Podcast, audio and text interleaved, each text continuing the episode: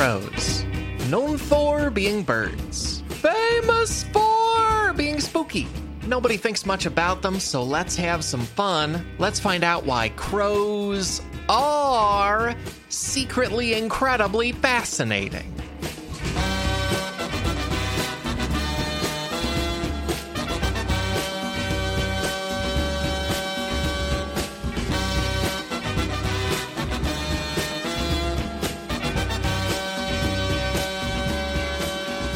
Hey there, folks. Welcome to a whole new podcast episode, a podcast all about why being alive is more interesting than people think it is. My name is Alex Schmidt, and I'm not alone because I'm joined by my co host, Katie Goldin. Katie, hello. Hi.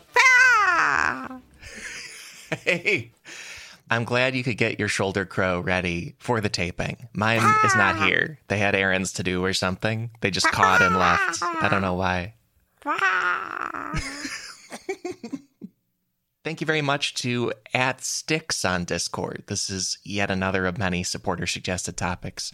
Katie, I for one thing, I'm very excited to link a couple of episodes of Creature Feature because that podcast Yay! was the main thing I knew about crows going into researching this. And as always with this show, I provide the research. But Katie, what is your relationship to this topic or opinion of it?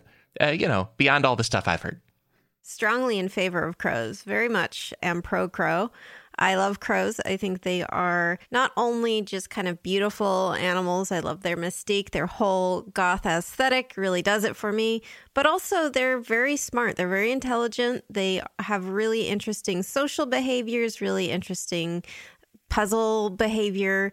Uh, puzzle solving behavior they there are more species of crows than i think people realize and then the whole corvid family is really fascinating as well. So i love them and i i grew up in um, we, we actually did have a good population of crows in southern california and it was always really really cool especially around once it started to get a little cooler they would come by in the fall months and hang out in our yard and i just always loved it. I i a group of crows has never meant anything other than just feeling kind of happy for me because it it didn't ever feel spooky. It just felt like, ah, it's it's nice. It's fall.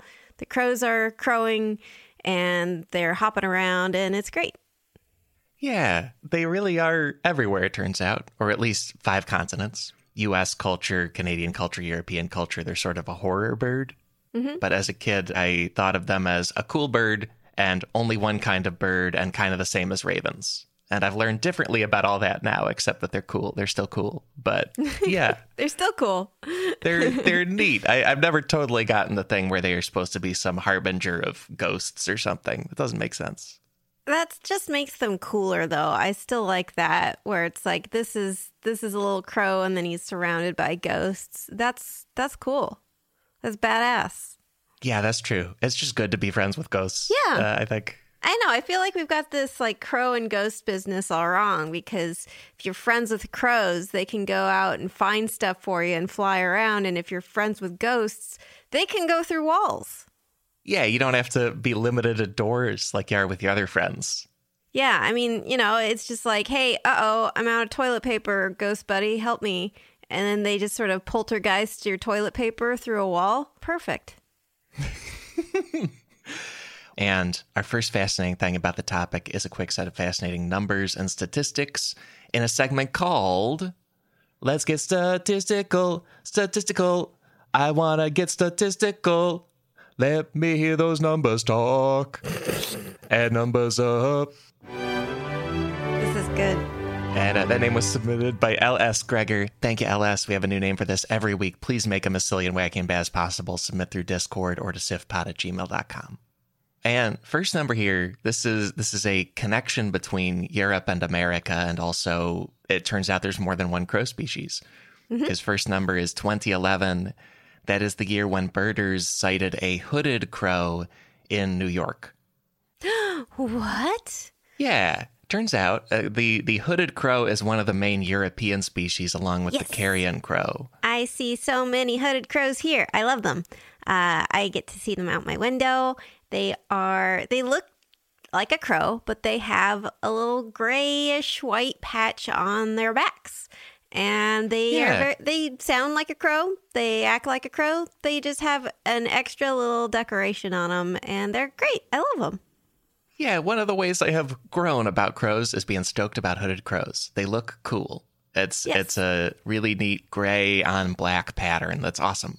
Yeah, and, And- they, just yeah. for reference point, I I live in northern Italy, so that's why we get them here because they are uh, found in Europe.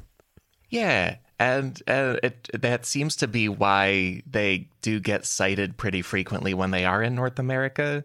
The American Birding Association says in 2011 a hooded crow got spotted on Staten Island in New York. Also, in the early 2000s, there were sightings as far afield as Chicago, Illinois, New Braunfels, Texas, the Salton Sea of California, and Whitecourt, Alberta. Wow. So is this because they are going far afield of their typical migration patterns? Are these like captive crows that have escaped? What what's their whole deal? Did they did they go get on Spirit Airlines and get redirected somewhere where they didn't want to go? That last thing almost we we think either they were captive and got released or more likely they got lost and rode ships like human ships. Ah, yeah, interesting. Man, I, I feel for them there. Like whenever you get on one of those budget airlines, then you get stuck in, you know, some airport somewhere in the middle of nowhere, and you're just a little hooded crow, and now everyone's taking photos of you. It's a nightmare. Right. And you have a passport, but the picture just the head looks black, right? So they can't tell you apart from other crows. They don't know. Right. Ugh, it's anti-crow discrimination. And this all leads to uh, first quick takeaway, which is takeaway number one.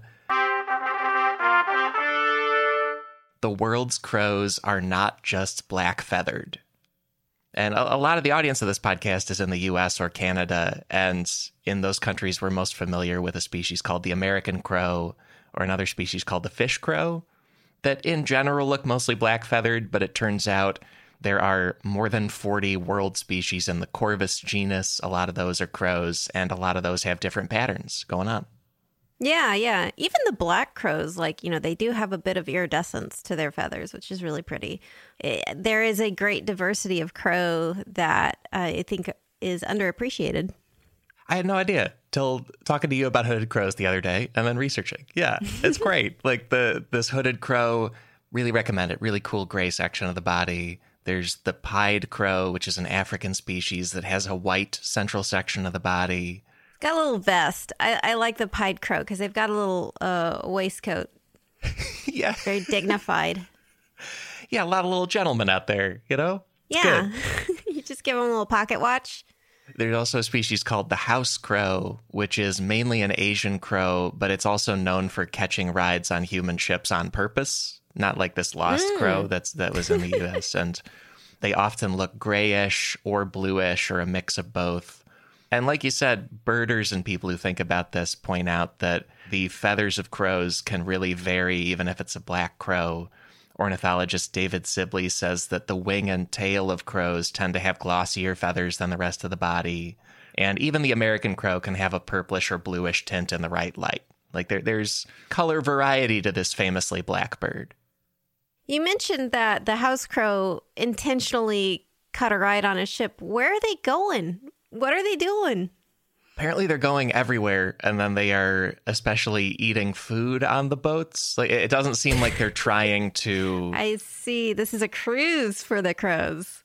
yeah, Crow cruise. It, it doesn't really seem like they're trying to do the human equivalent of relocating. They're Right. just catching ships and the food on the ships and any other like cruise ship passengers almost. They're a crow away.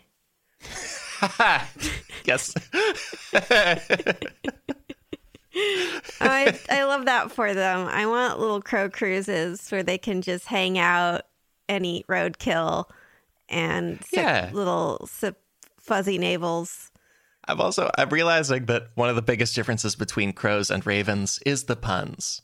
Folks, it's totally different puns depending on which bird you're talking about, right? You can't you can't do a crow away joke about ravens. Doesn't work. No, ravens are too. This is the thing: is ravens are a little stuffier because you can't because the word raven isn't as funny as the word crow, Yeah, true. which is you know Because so, Raven's got the Edgar Allan Poe connection. They have this sort of like mystique. And then I feel like crows get to just be a little sillier. It really feels that way. And, and they are different birds. And I'm in particular linking the Creature Feature episode with guest Dr. Kaeli Swift of the University of Washington. Yes. Where Katie and Dr. Swift cover the main ways to tell them apart, but also it's pretty tricky unless you have a really good look at them. Uh, especially American crows versus most raven species. It, it's the ravens are generally bigger, generally lower pitch noises, and a different tail shape. Ravens have a pointier tail. And my favorite difference I learned is from Creature Feature, because Katie very effectively plays the sound of crows and the sound of ravens. It's a different pitch, it's a different sound. Yeah, I feel like the crow call is more of the kind of cartoonish caw sound, and then the raven call is a little bit more of a croaking sound, a little lower pitch.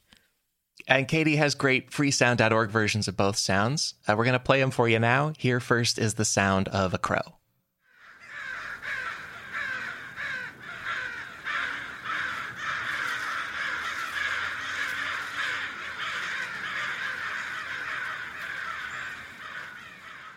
Okay, you know, fun. And then here's the more serious sound, as you'll hear, of a raven.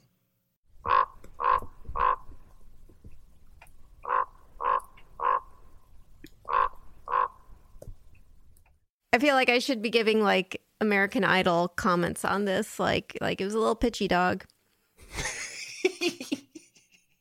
it's fun that you are Randy. That's fun. I'll be Randy too. We'll just be two Randys. Everyone's Randy. Listen, dog. Yeah. In a, in a perfect world. Listen, dog. That would be, we would all only say that.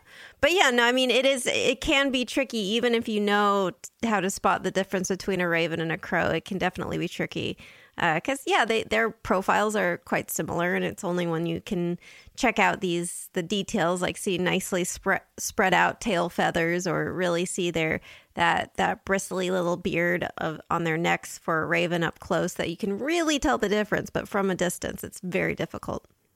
Yeah, like I was trying to find what are any other differences, and the Sibley Guide to Birds says American crows flap their wings more often than ravens when flying.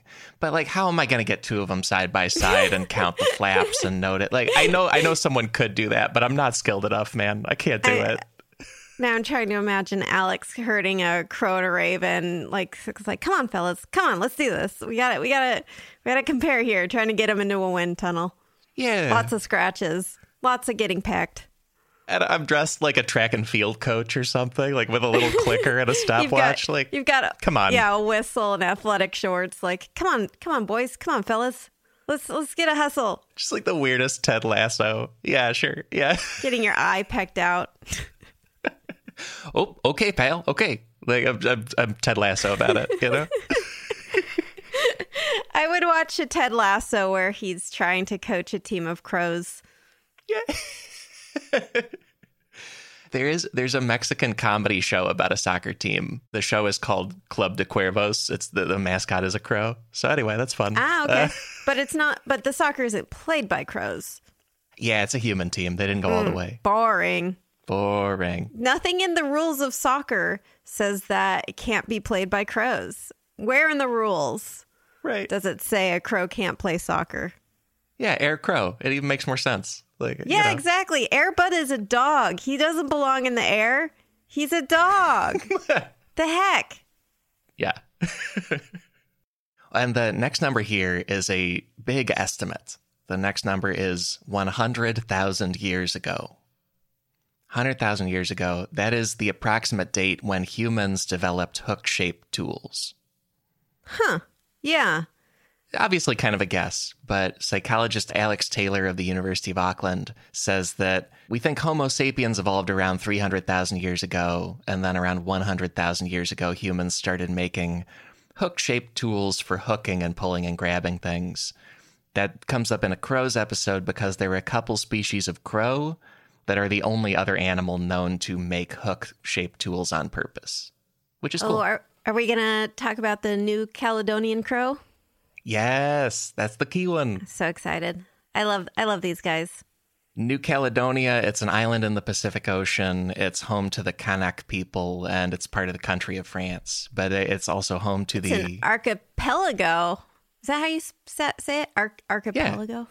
Ar- Yeah, sure. archipelago. I think I think you had it and then we progressed. Archipelago. It's gone now. I, I keep getting away from it. Archipelago. Yeah. And and the crows there, the New Caledonian crow, are particularly amazing tool makers, and a whole other species of crow, by the way. Uh, but they've been observed to not just use items like sticks as tools, but also to use their beaks to fashion more complicated tools into a hook shape. And I'll link a particularly fun video of a TED Talk by University of Washington researcher John Marzluff, because he shows footage of a New Caledonian crow bending a wire into a hook and then pulling an item up by its handle with it. And then the crowd like applauds like it's a sports highlight. It's really cool. Again, get start giving Corvid sports deals is what I'm saying. Yeah, I mean, It's I true. think that Yeah.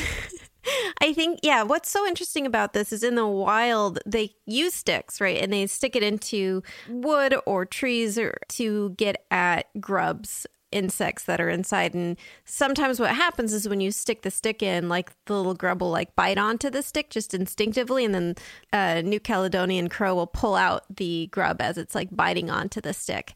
Um, and That's so cool. that's kind of, that's like one way they can do it. But then they will take these sticks and sort of modify them bend the end of the stick a little bit so it's more of a hook shape because they have found has given them more success in getting pulling out these insects. And so in a lab setup right like they don't have access to wire in the wild but in a laboratory setup they do. And so they can do even more complex tool shapes when we give them a strip of wire instead of a twig they can make a full on hook to be able to correctly solve a puzzle by pulling up basically like a little container to help them get to a treat. And so it's really, awesome. really interesting that these natural behaviors, right? Like they can, you go from basically like when I stick a stick in here, the grub bites onto it and I can pull it out to like, hey, if I actually hook the stick, if I modify the stick, it's even better at pulling out these bugs to like, oh wow, this weird human gave me a wire. I can use this to solve this puzzle. It's it's incredible. Yeah, like the hardware store unlocks their abilities in a way that, that Oh nature does not. Yeah. Can can you imagine just letting these new Caledonian crows into a Home Depot? They would have a ball. they would be more excited than like my dad. Yeah. You you've seen a dad, a dad in Home Depot, uh, you know, or a mom. It, it's I I want to be I don't want to do classic gender roles here, but you know, the person who does the home renovation, right? And goes into a Home Depot and then there's that that glimmer in their eye as they smell the freshly cut plywood and glue or whatever's in there and they're ready to go check out some galvanized nails. Like you can see that in this new Caledonian crow's face, how excited it would be to talk Yeah. to Jeff about like different types of paint stripper. E- each aisle is a new joy, you know?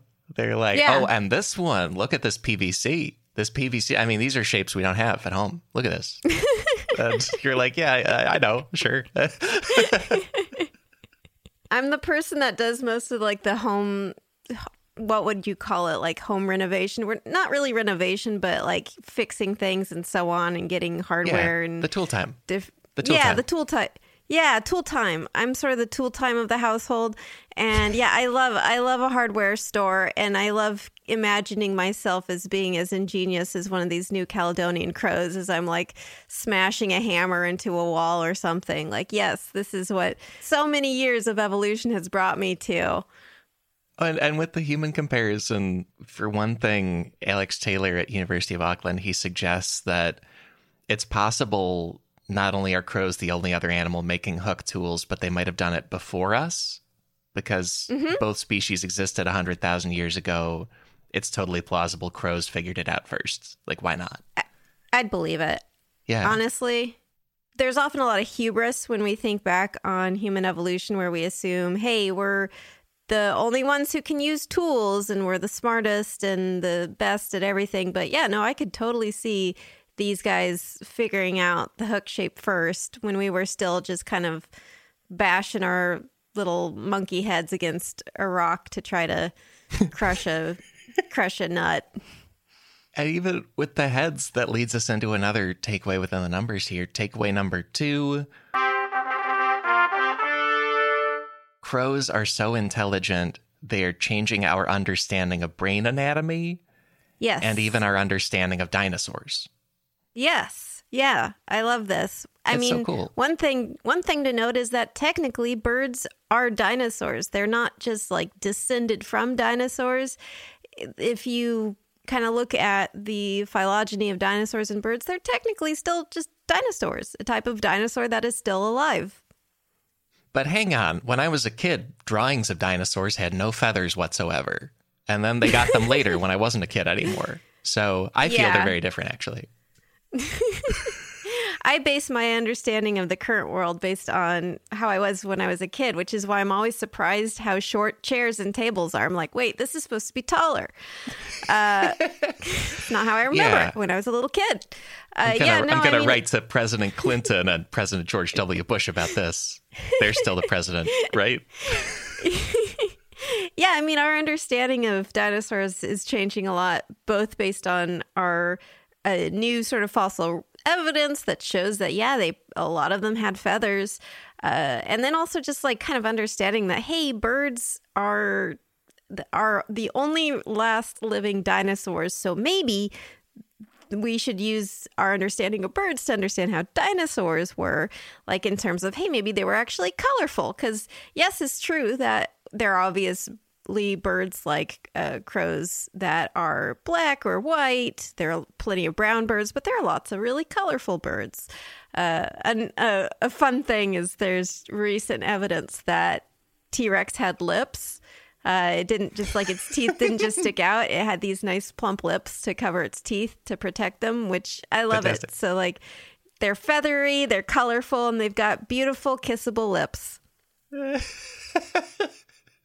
Somebody's dream just came true. Listening.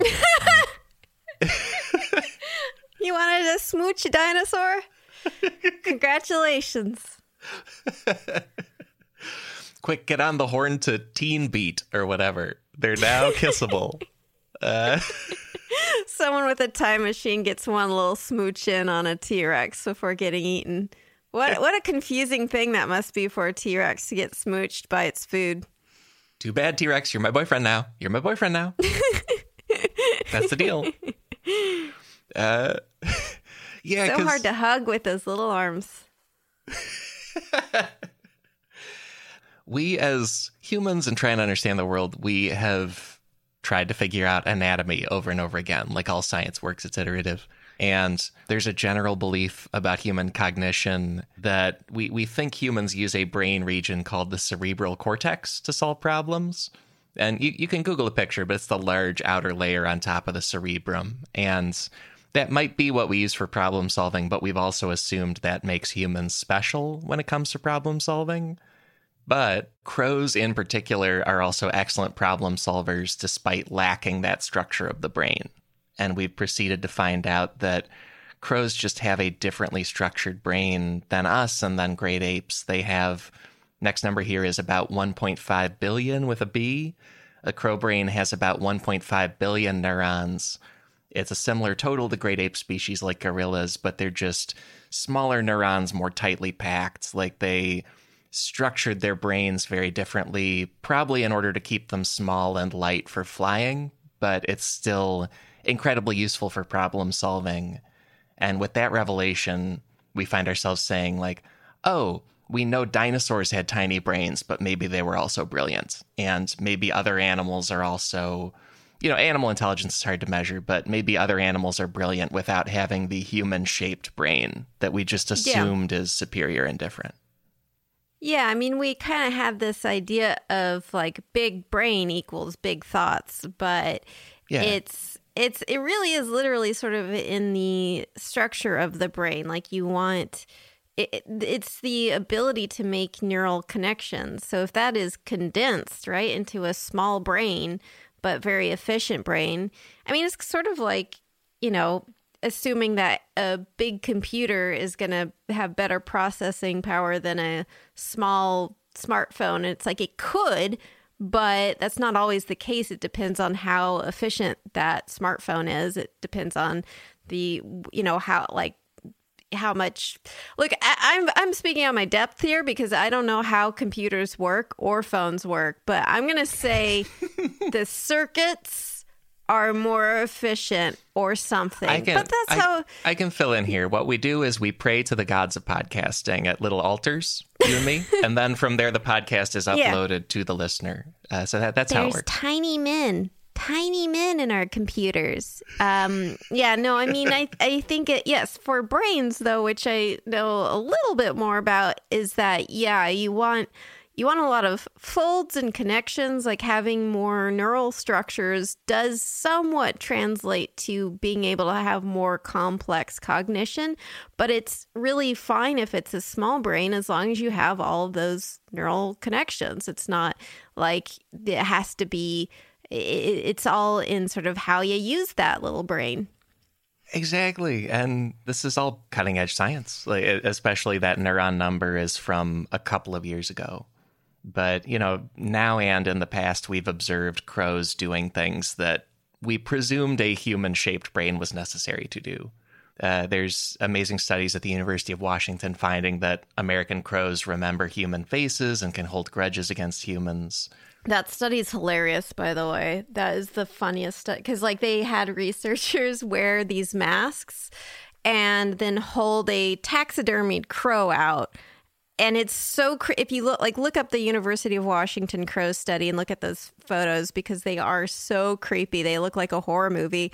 And crows reacted basically the same as a human would react given the same scene of like what the hell are you doing and were really upset at this person and they would memorize that face that mask you know the i mean the reason they wore masks was first to make sure that they could you know have that as sort of a variable that remained constant and secondly because if they memorized the face of the actual person they would harass that person for many years so yeah, uh, yeah they, they learned they learned to hold a grudge against people who were sort of menacingly holding this uh, this taxidermied crow, this crow body, uh, they could even pass on these grudges to their offspring and teach them that, hey, we don't like that guy.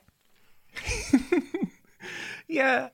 That's one of the few animals that they have to bother thinking about how the animals will think of them after the study because crows are just out there and also super smart. So, you know, other animals won't be like, you're the one who made me run through a maze for cheese and then come after you, you know? Like, it's, it's too smart of an animal. yeah. Yeah. Also, like we do studies with like pet dogs where we we do silly things, and then but the dogs are so forgiving, but a crow, uh, uh-uh. uh And and they've learned other systems. Like apparently, both in Japan and in California, crows have been observed using human cars as nutcrackers. Yes, they will watch for cars to stop at a red light, drop nuts in front of the car tires path future path and then yes. the car drives over the nut when the light turns green and they enjoy the cracked open nut good for them yeah it's so interesting to me i think there was some observations of them using areas too that are easier for them to cross so like crosswalk areas or street lights so that they can actually get to the nut once it's been cracked open um, but I mean, it's not. I don't think this is like a really rigorous study they've done. Just like the the observation, like people observing these uh, crows' behavior. We have the mix of science and regular observation helping here. Like, there's just so much evidence of crow intelligence at, at, across all these species too. Like that. Yes. That New Caledonian crow is particularly amazing. And there's a study the New York Times covered recently. Scientists built a whole new task for them. They built a vending machine style device and gave the crows pieces of paper. And if they tore the right shape and piece of paper, they could feed it into the machine like a dollar bill and get treats. And the crows appeared to mentally model each other's paper tearing techniques in order to imitate successes, which is extremely wow. advanced mimicry for any animal, including humans. That's amazing. Yeah, I've heard of these studies before where they just a general paper strip that they uh, can find and then turn in for treats, but the new this sounds like a new study because they are actually shaping the paper in a specific shape in order for it to work, which is amazing. Yeah, it, it seems like we just keep doing a study saying, well, crows can do that. And then we try to come up with a new thing. And then they do that too, is my sense of it. Next time, they're just going to be counterfeiting money. Crows are going to be like printing out fake money, going into 7 Elevens and getting their uh, uh, tackies and onion rings. Yeah. Yeah. And then they do that. And the next year, it's like, hey, crow, do my tax return. Do it. and then they can do it. Like, oh, okay, well, great. Okay. Oh man, uh, I would I would love a crow to do my tax return. I'm so sick of these, you know, predatory tax companies that you know, do your taxes for you but then lobby to make it harder to do your taxes. Let's have crows do it. Right. Instead of a predatory company, let's get a omnivore scavenging company, right? Yeah, like there you go. I'd, I'd let a I'd let a crow take financial advantage of me, honestly. Uh, we'll cut this out so no crows listen and do that. Uh, we'll protect you.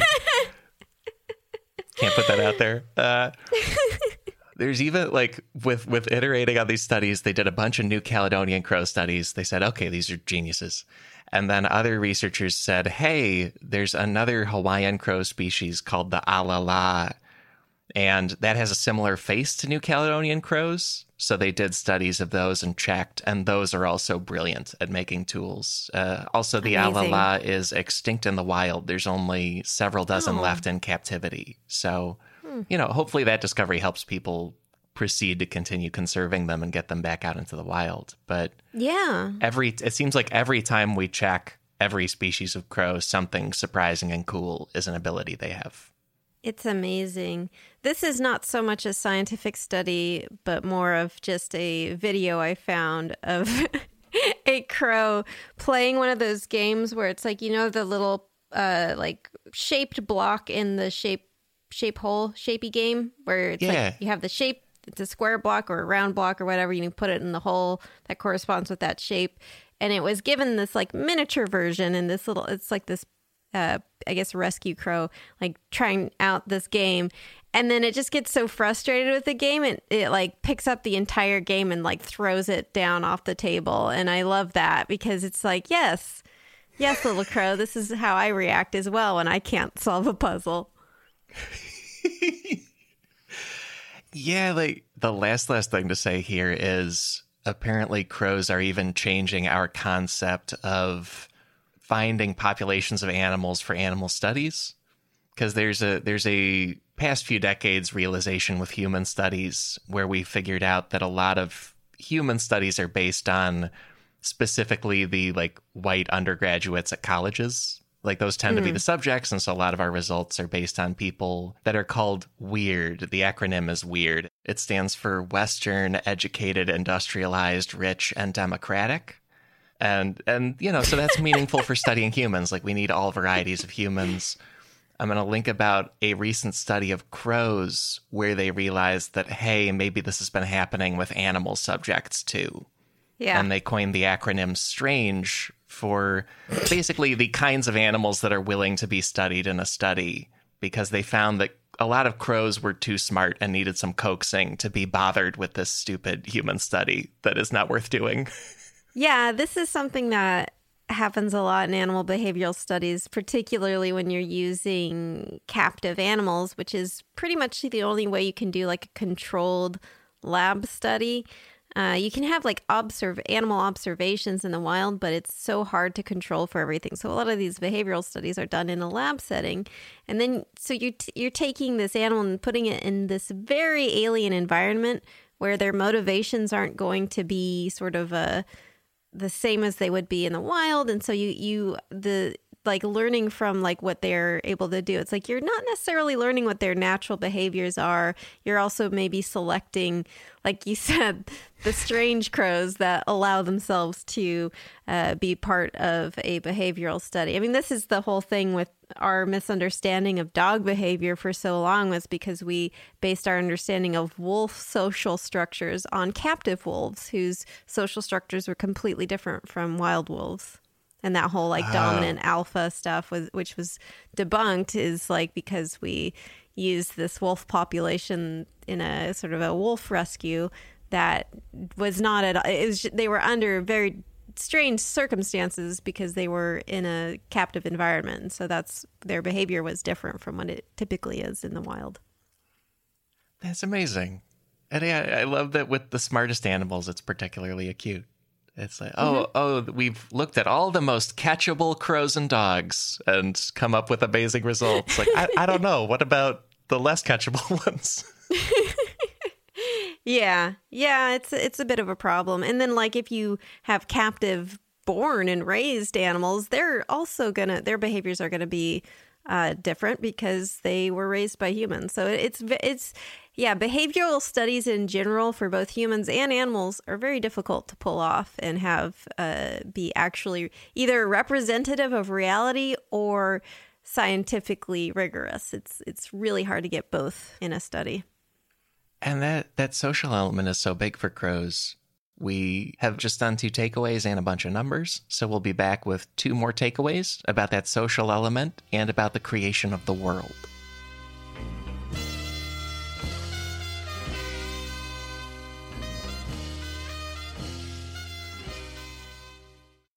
Folks, as you know, this show exists because of listener support. The vast majority of what makes this show possible, the only reason this show can financially and business wise exist, is direct listener support. So thank you very much to absolutely everybody who does that. If you go to maximumfun.org slash join, you can do that. And then you can also be someone who makes this entire experience and community possible for everybody else and for yourself. You get to know that you are one of the people making Secretly Incredibly Fascinating. On top of that, I try to find additional support to stretch out that support and make it workable by getting support from companies that have something that you will actually like, because, you know, I actually like it, and I think it'll work out for everybody. This week, we are also supported by Wild Grain. Wild Grain is a wonderful company that wants to send you bake from frozen sourdough breads, fresh pastas, and artisanal pastries. One more time sourdough breads, fresh pastas, artisanal pastries. In other words, the three best foods. Every item bakes from frozen in 25 minutes or less. Plus, for every new member, Wild Grain helps their own community. They're based in Boston, and Wild Grain donates six meals to the Greater Boston Food Bank for each new member of, you know, getting a Wild Grain box. So you can eat good and do good all at the same time. As I tape this, I am stuffed with tonnarelli. Tonnarelli is pasta we had from Wild Grain last night for dinner. It was fantastic. That was a really, really enjoyable meal and also something that is easy to pull out of the freezer. Don't even need to thaw it. Drop it in the pot and let it boil to the exact right al dente texture you want. Fresh pasta is also just exciting. I don't know if you've had that versus a dry pasta in boxes from the store. Boy, it has a bounce, it has a texture, it has a life to it. Let's get you set up with that. Plus, hey, for a limited time, you can get $30 off the first box, plus free croissants in every box. I am also full of croissants when you go to wildgrain.com slash sifpod to start your subscription. You heard me right. Free croissants in every box and $30 off your first box when you go to wildgrain.com slash sifpod. That is wildgrain.com slash sifpod, or you can use promo code sifpod at checkout. Back for another game. You know it. What's going on? Just one more week till Max Fun Drive. Hard to believe. It's been a heck of a year since the last one. We're now a worker owned co op. We raised $50,000 for charity last year. And we've added a bunch of awesome new shows. But do you think we're ready to do it again? Absolutely. Lovely new gifts are lined up. The episodes will be amazing. And wait till everyone hears the bonus content. Yeah, plus they know to go to MaximumFun.org slash newsletter, so they're getting all the news. Oh, like that meetup day is on Thursday, March 21st. Then what's bothering you? Me? Oh, nothing. We're all set for Max Fun Drive to start on Monday, March 18th. I just didn't want you to see this coming. Check. What? Hang on. It's hard to explain what happens on Jordan Jesse Go. So I had my kids do it. Saying swear words. Saying swear words. Yeah, um, bad jokes. Bad jokes. bad jokes. Maybe it's like you tell people that you're going to interview them and then you just stay there like like really quiet and try and creep them out. It's just really boring Because of Jordan, right? Not me. because of both of you. Oh. Subscribe to Jordan Jesse Go. A comedy show for grown-ups. Couple more numbers and takeaways here, starting with takeaway number three. Crows are family oriented birds with two surprising reactions to death. it it tugs on my heartstrings always when when any animal shows that they kind of have this I don't want to call it understanding, but at least they they seem to react in you know eerily human like ways to situations that are tragic. Yeah, and and there's going to be a real range of either similarity or dissimilarity to human values here, but a lot of it is similar. Yes. Many very intelligent animals are very social. And the Cornell Ornithology Lab says the American crow species, for example, often nests in giant communal groups, especially in winter. They start at sizes of a few hundred crows and can get much bigger. There, there's one report from the 1910s that there was a group of 2 million crows in Oklahoma. I don't totally believe that number, but there are massive gatherings of thousands of crows whenever there's room and when the crows want to. Just when they feel like it, when they feel like partying. Yeah. Apparently, especially in winter, it, it helps them gather together to find food and, and I guess be warm together. I don't Yeah. believe 2 million of them were in one place in Oklahoma. That seems wrong, but but there are big groups. Yeah, it seems like a lot. Uh, along with just being giant groups, apparently crows form very specific family groups. Cornell's Kevin McGowan says that a crow family can include up to 15 individuals. It's also not just the simple ties of parents and biological children. There can be step parent relationships, siblings, nephews, nieces. Also, crow children may stick around the family for several years to help raise younger children. It's so sweet. I love I love a happy family in nature. And yeah, I mean, I think that you do see this particularly among not always. There are plenty of intelligent animals that are more solitary, but yeah, particularly among very intelligent animals, these sort of multi-generational family groups. Yeah, a, a lot of times, especially with non mammals, I just assume they, let's say, lay an egg and then just move on. But crows are like, crows are really on it. It's not that cold hearted reptile thing I think of. Yeah, I mean there there is there is dedicated offspring care from everything from invertebrates like centipedes to, you know, to frogs to reptiles to birds.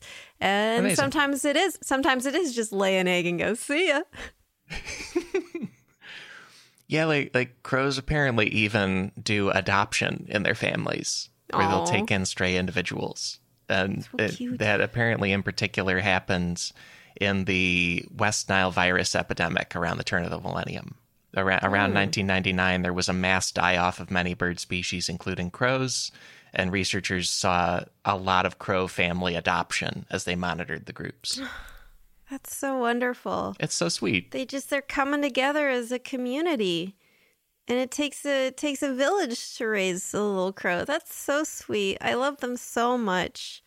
It's just great. And it's so different from presuming a crow knows somebody died and is friends with ghosts. You know, like it's not how we view them culturally. I mean, you know, I could see, I could definitely see a crow being a friend to Casper, the friendly ghost. Oh, that's true. That makes sense. Yeah, yeah, yeah. You know, hanging out, being nice, being nice to dead people instead of making them answer questions on a Ouija board. You know, like it's kind of rude to like interrupt someone's afterlife to be like, "Hey, move around this game board so that I can laugh with my friends." It's like, you know what? Just let me let me have my afterlife retirement. First, they tried to recruit me for a stupid study, and then they recruited me for not even one of the top 10 board games. Ouija, forget it. Come on. Pick up Catan sometime. It's great.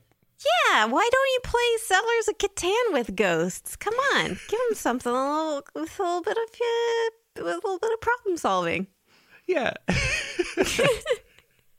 I I just I I think there's something really wonderful about this feeling of like you know we often in evolutionary biology, there's this idea of like, well, you you're not really going to do anything altruistic because it's not necessarily good for your survival. But we do see altruism in nature, and it doesn't mean that it's not being done for their evolutionary survival, but uh, it is i think it is something to consider that yeah nature is not always just brutally efficient animals aren't always just kind of ruthless they can have uh, emotions that will make them respond to something like a little nestling in need in the same kind of empathetic response that a human might do Yeah, and then that's all true. And then also, it turns out crows have one particularly weird reaction to death that is totally different from humans. There's relatively recent observations of some crows having sexual intercourse with the ah. body of a dead crow. And also, apparently, many animal species have been variously observed doing this. But that that team at the University of Washington and Dr. Kaeli Swift, they've done the first actual scientific study of any animal species doing this behavior. In a sample of crows they observed, about 24% of them responded to a dead crow by doing something with the body, like pecking at it or moving it or something. And then a tiny subset of those encounters involved something sexual. And so that's super weird and not understood yet. and most humans don't do that most humans don't do that Right. and and also if people heard the recent ducks episode and bonus show we talked about ducks being one of the very few birds that have penises but crows like almost all other birds do not and so this sexual interaction is just placing the body openings into contact with each other that are for sexual stuff It's it's just kind of like smooshing two Cheerios together, to be honest, folks. yeah that's uh, how it's described they don't reference the cheerios brand probably for sponsorship reasons but yeah that's God what the dang it. articles say yeah I fumbled a valuable Cheerios sponsorship. And the other crow reaction to death is kind of human, kind of not. It is holding a gathering around a dead crow, and it, this is Yeah. the main thing they do. That that sex thing is very strange and rare. Um, apparently, when a crow finds a dead crow, they'll call out and they'll bring other crows to the location. Uh, I found some sources that called this a crow funeral, but it's not clear that mourning is going on. It seems to be mainly a strategic thing where they draw attention to the death and try to be on the lookout for who or what killed this fellow crow. It's a murder mystery. Yeah. A murder murder mystery. Yeah. And in the bonus show, we'll talk about the whole murder thing that they're associated with. It's funny because, like, you know, the whole thing, like, it's a murder of crows, a group of crows. I, I don't think most ornithologists refer to a group of crows as a murder. I think they just say a flock of crows. It is, I yeah, it is fun to imagine scientists bothering to use that term murder and like swooshing Yeah. a cape as they say it or something. Like that's not the vibe. it's it's serious work. yes. But I do I like that crows want to get to the bottom of things. You've got you've got Crow Columbo, you've got Crow Miss Marple, you've got Crow Sherlock. I just want to see like a Ooh, crow version ooh. of Ooh, poicro. Poicro. Very good. Yes. Sorry, felt good. Uh, No, no, it did. It's a good one. It's definitely a good one. It's not. It's not. Uh, it's not going to make people turn off the podcast. But uh, yeah, folks, send in your drawings for me of a crow with a big mustache like Poirot. Thank you. Yeah. Very excited about it. Yeah, do that. Yeah, like I I I dig a crow mystery where they are trying to find the culprit. And it is interesting because yeah, when we see like a group of animals surrounding a dead animal, like our first thought is probably like this is a wake, but it could also yeah, be like this is alarming and we're kind of anxious about that. So Yeah. like we should probably have safety in numbers right now. Yeah, and and that is also probably the most human like compared to humans not in the, the towns and cities that we built and the like structured life we built. Like if you're a human out in the woods and you find a dead human, it's much more of this crow reaction. It's like, "Hey, Yeah. what happened?" Yeah, and I mean, I think that through the practical things, right? Like, hey, this, like being alarmed at a death, right? For your own self preservation, uh, or because like if a family member dies, this is bad for your survival. I think those kinds of things, right, do turn into emotions over over evolutionary timescales, right? Like Yeah. our brains sort of give us motivation to do the kinds of behaviors that benefit us those motivations comes in the forms of like either reward or fear uh, or or you know like sadness uh, and I think the more complex emotions of grief can kind of evolve out of these more practical things. Like we need to figure out what's going on. Who's to say if maybe our funerals of today and our wakes of today are not sort of a much more evolved version of sort of like a gathering to ensure safety of the group when a death has happened? Yeah 100% that's yeah, it's such an amazing progression to think about. Wow. And with the with all cultural practices, that leads us to the last takeaway of the main show. Because takeaway number four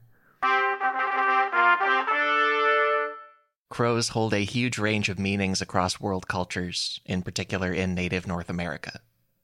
Yeah, yeah, because I think like for um, you know, what do what do we call them? Weirds Westerners, uh, Yeah, wa- weird, weird wasps, uh, Yeah. Western, uh, European culture. You know, it's like like crows are sort of an omen. You know, this like creepy thing that you know is there to give you bad news or peck your eyes out, which does not happen, by the way. Right. It's not really related to the general practices of this extremely common world bird. They live on every continent except South America and Antarctica, and they don't really act the European and US horror movie way. Uh, so this this takeaway is a few stories of people associating crows with love, with immortality, with an apocalypse in one case, and with a few tales of the creation of the world. It's it's so many things to so many people. I love I love animals in folklore, mythology, and creation myths. It's like I, I shoot that directly into my veins. I love it. Yay. Because, yeah, the, the key source here, it's an amazing book about specifically crow mythology and lore. It's named Crow. It's written by Boria Sax, who's an author and a lecturer at the University of Illinois Springfield. That's a great name. Boria Sax. Fan- Glad to know it. Fantastic name. And I'm also linking further stuff about Native North America. And uh, in particular, there's a Crow Nation. This got me curious about their name. The Crow Nation, that's an English exonym for a set of three native peoples whose historical homelands include parts of present day Montana, South Dakota, and Wyoming. Uh, they're also still here. Very prominent group of modern people. They also hold a tribal fair every year in August, draws about 50,000 attendees usually this uh, this episode topic got me curious about their names specifically, and it turns out that the English word and concept crow may or may not be accurate as far as what they call themselves, at least as a translation. The Smithsonian National Museum of the American Indians says people of the Crow Nation call themselves the Apsalake, and Apsalake is a word meaning children of the large beaked bird. Oh, interesting. So it is a bird. It has a large beak. Right. And then uh, But there's lots of North American birds with large beaks. And that's the thing. Yeah, apparently French colonizers learned the name Apsalake and what it means, and then applied the French word for crow to the group. That could be the right bird, but there's also two ways it could be inaccurate. It could be either we misunderstood what Apsalake really means, or those French guys misidentified birds in a basic birder way. Like the Apsalake were like, we're named after that. And they like looked and were like, is that a crow? And messed it up. Yeah, I think in general, colonizers were extremely sloppy. Uh, one could say even inconsiderate when it came to trying to learn the language and the culture of the people here. Calm down. Wow. Hold on. yeah, yeah. No, I mean it, it's like it's the same. Like there was so much hubris in terms of learning both the learning about the wildlife in North America and also learning about the people who are already here. And so we're still sort of those repercussions still uh, carry through to this day, where so much of our understanding of languages, culture, and also the animals that were here is sort of tainted by the the sloppiness and the the arrogance of the the people who came here. Yeah, uh, that kind of feeds into also the US and European horror movie version of crows. I think if colonizers had paid more attention to the many legends we're about to talk about, they would have additional ideas about crows to think about and share. It would be more fun. Because it turns out many peoples used crows or ravens as central figures in creation stories. Their Inuit peoples have a story of a primeval being called Tulungasak who learned there was clay down at the bottom of a void. And then Tulungasak took the form of a crow or raven to fly down, get the clay, and then mold that into plants, animals, and humans and create the world that we have. And then the Koryak people of modern Siberia have similar stories. People of modern Western Canada have a story of a great raven calling the world into being. The Athabascan people have a story of two primordial ravens. There's a white raven that creates the world, and then a jealous black raven brother that kills him. It's so interesting that crows are significant in so many creation myths. And I have to wonder if it's because people would observe intelligent behavior in crows, this kind of creative behavior that you see in crows, and then would imagine them as a creative force or something that would potentially. Uh, they would see a crow carrying sticks or something, or uh, doing something that seemed kind of intelligent, and then imagine these creation myths from that. I, I think that's almost definitely it. Yeah. And they just didn't get that idea imprinted on them that crows are evil or creepy. So they were open Yeah. to like, oh, look at this brilliant bird. That's cool. That it is so smart. Like they will, they will scavenge. Like they are scavengers, so they might eat uh, carrion. They, they would show up to graveyards because they might be drawn to the smell of you know a corpse. But you know, we just like basically put on them that this means that they're creepy or that they they're some kind of bad omen. It, it, it's just Yeah. a behavior that a lot of eh, scavenging animals will do when they when they smell uh, carrion. It's not nothing malicious. Yeah, and and crows are so adaptable. Like that intelligence we talked about means they can be near human situations, and so they're kind of in every situation. Right. There's a bunch of other traditions here about other crow stuff. The Hopi Nation of the southwestern part of the modern U.S. They have a central crow mother figure in their traditions, who's the maternal ancestor of all Kachinas. And Kachinas are denizens of the spirit world. They're represented by figurines and by dancing. It's just a huge part of all their beliefs. There's also the Pawnee people. They had a traditional male military group called the Crow Lance Society, which is about a legend of crows protecting and reviving a lost scout who was out in the wilderness. Crows have also had one significant apocalyptic meaning in, in among native peoples here. There was a event that became a tragic event in the 1800s called the Ghost Dance, which could be like a hundred podcasts, but the short version is that the Lakota and the Shoshone and many other people in the plains of the US and Canada participated in an apocalyptic religious movement, believing that either an end time was coming or a supernatural event would remove white colonizers from the continent all at once or bring people back from the dead. Uh, and it's centered on dancing and large group dances, and a lot of times that involved clothing or songs featuring crows.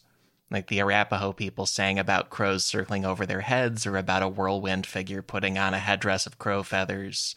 And there was something apocalyptic there. Uh, that ghost dance also turned tragic because the U.S. military treated it as like an uprising, even though it wasn't. Hmm. Uh, and the the peak of that was the massacre at Wounded Knee, which was uh, partly coming from tensions around just ghost dances happening and white colonizers being told to suppress it. Oh my God. Are you having a reaction to your own genocide? Well, we're going to do more genocide to respond to your reaction to the genocide. It's really quite Yeah. horrifying. Hundred percent. Like you, there were even some ghost dance beliefs about the bison returning to various regions, and that was mm. driven by just Yeah. real bison being wiped out of regions. Like it's it's all just real stuff. So yeah, God, that's just so, it's so gutting. but it, and crows got swept up in that too, and they're a global animal too. Like I, I'm excited to focus on Native North America. There's also many other stories of different crow lore. Like there's a Japanese legend about a monster attempting to devour the sun, but then the rulers of heaven create a crow to fly into the monster's mouth and choke it and prevent it. that's great. I, li- I like that it's uh, sort of just like, you know what? I'm going to pull an octopus move and just choke this choke this uh, thing by going into its mouth. Yeah. I, I wanted to high five an octopus beforehand. Like, you've got this. And then a wing high fives an arm. The octopus goes and chokes a dolphin, and the crow goes and chokes a giant monster. Yeah. And uh, the fun moral of that Japanese legend is that crows gain divine permission to eat human crops as a reward. Like, Oh, because you made this sacrifice, you get to come eat our food. And that becomes an explanation of the thing where part of why crows thrive in a, a human dominated planet is they can eat our crops really effectively. Yeah, I mean that's uh that's why we made scarecrows, which I don't think work, do they? Yeah, I, I couldn't find much super solid stuff other than people started doing this and it's not clearly effective. Uh, Yeah, I don't know because I think like maybe it might work for a little bit and then the crow's going to catch on that that's not that's that scarecrow's not going anywhere. Yeah, like it, it, I feel like people just got more excited about making a weird figurine, but I don't know if it actually has helped that much. But it, it I, I do like I like that idea that you know what like hey, you know what? We we owe these crows some of our crops. Just let them have it.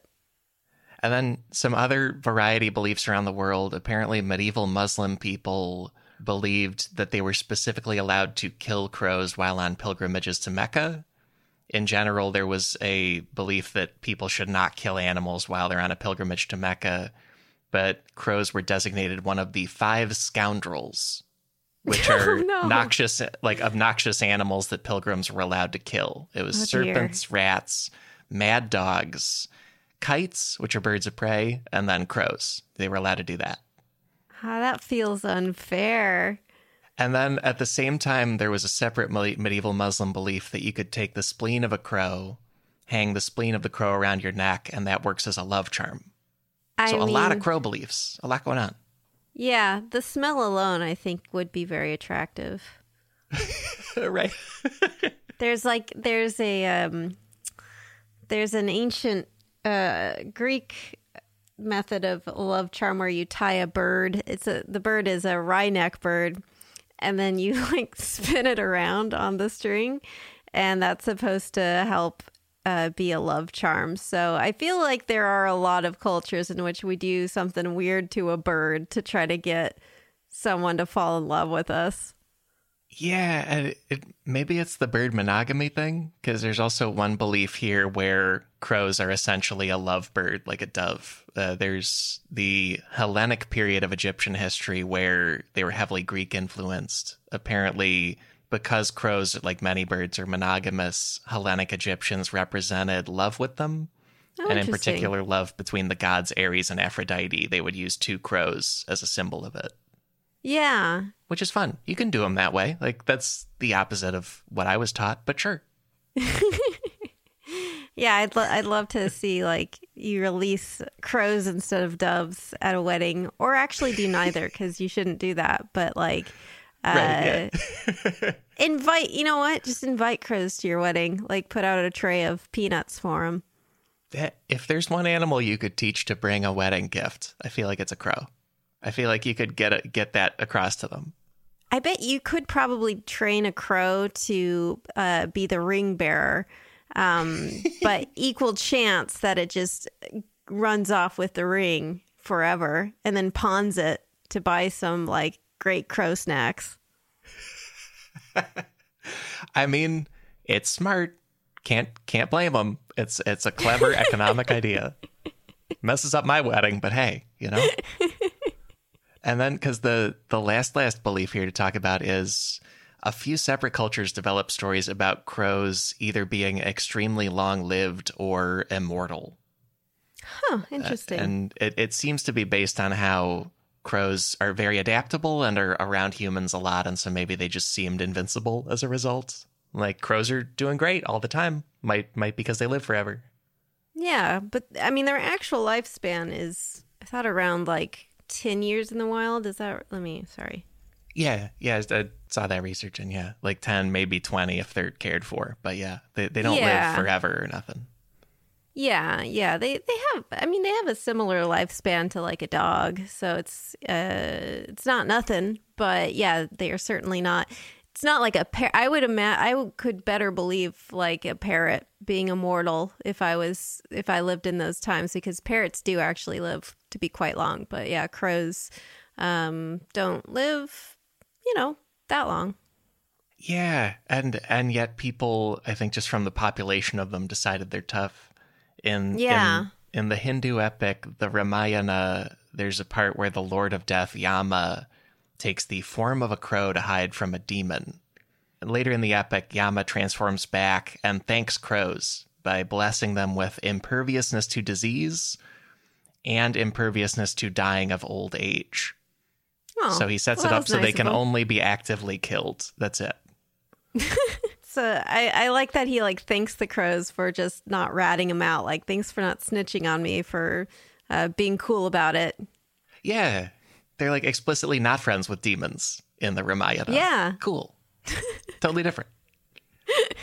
and then the, the other big culture of this was the Greeks. Apparently, the Greek poet Hesiod recorded a whole set of strange animal lifespan beliefs. He believed that a crow can live as long as nine generations of humans. Hmm. So That's oddly specific. and that he he was big on math here because he said a crow lives as long as nine generations of humans. Like theoretically, if a human lifespan is seventy years, that's that's six hundred thirty years of life. But he just he just like nine generations that's totally arbitrary. Where did he where was he getting that information? Like uh yeah, because he wouldn't live to see it, so I have no idea. Yeah, yeah, yeah. Just like the salon of my ass. Uh, exactly. And then he said, like, not only is this true, Crow lives nine generations of humans. He believed a stag lives four times as long as a crow. Great. Ah. And then he believed a raven lives three times as long as a stag. Hmm. So I know that's a lot of math, but if we keep assuming one human lives 70 years, that means a crow lives 630 years, and it means a raven lives 7,560 years. You know, you got to hand it to him. He did do some math. Com- Yep. Math completely unhinged from reality in any way, but he did do some math. It- is fun that in old times that's probably all it took. Like, well, he Right. added numbers. Most of us can't do that. So Right, like that's a really big number. I can't even I wouldn't have come up with such a big number. It must be true.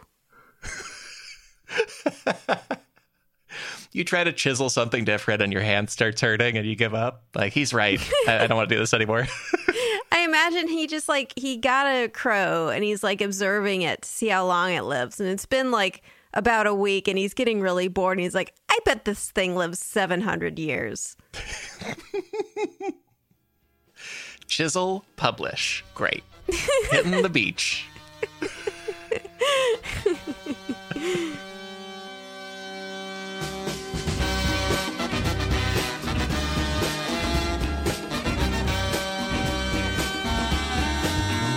Hey, folks, that's the main episode for this week.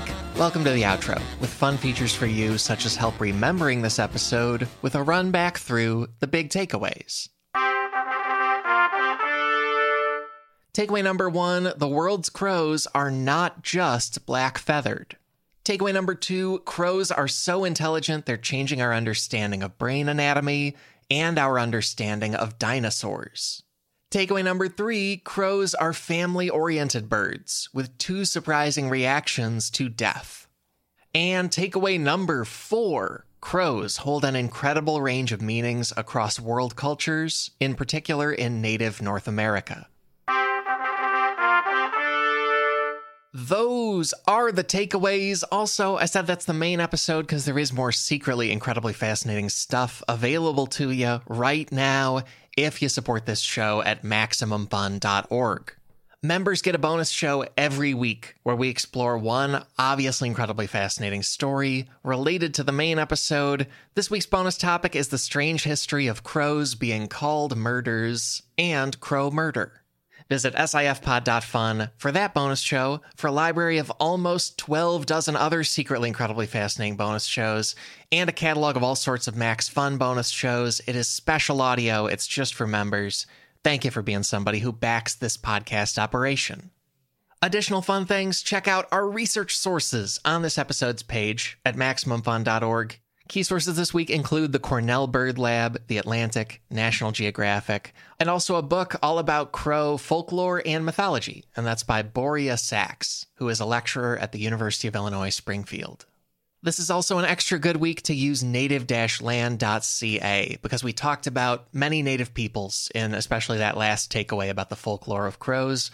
I'm also using that native-land.ca resource to acknowledge that I recorded this on the traditional land of the Canarsie and Lenape peoples. Also, Katie taped this in the country of Italy. And I want to acknowledge that in my location, in many other locations in the Americas and elsewhere, Native people are very much still here. That kind of acknowledgement feels worth doing on each episode. And hey, join the free SIF Discord. We're on there sharing stories and resources about Native people and life. We're also talking about this episode on the Discord. And hey, would you like a tip on another episode? Because each week I'm finding you something randomly incredibly fascinating by running all the past episode numbers through a random number generator. This week's pick is episode 60. That's about the topic of libraries. Fun fact a lot of world libraries are letting go of late fees. It's just counterproductive and they can do better.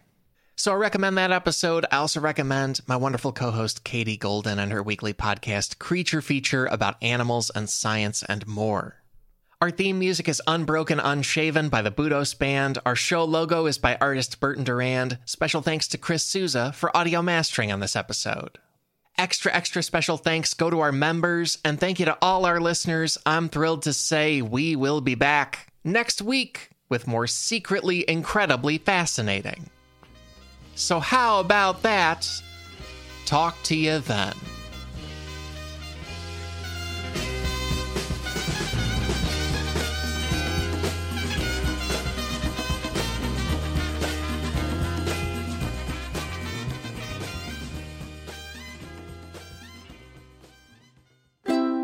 MaximumFun.org. Comedy and culture. Artist owned. Audience supported.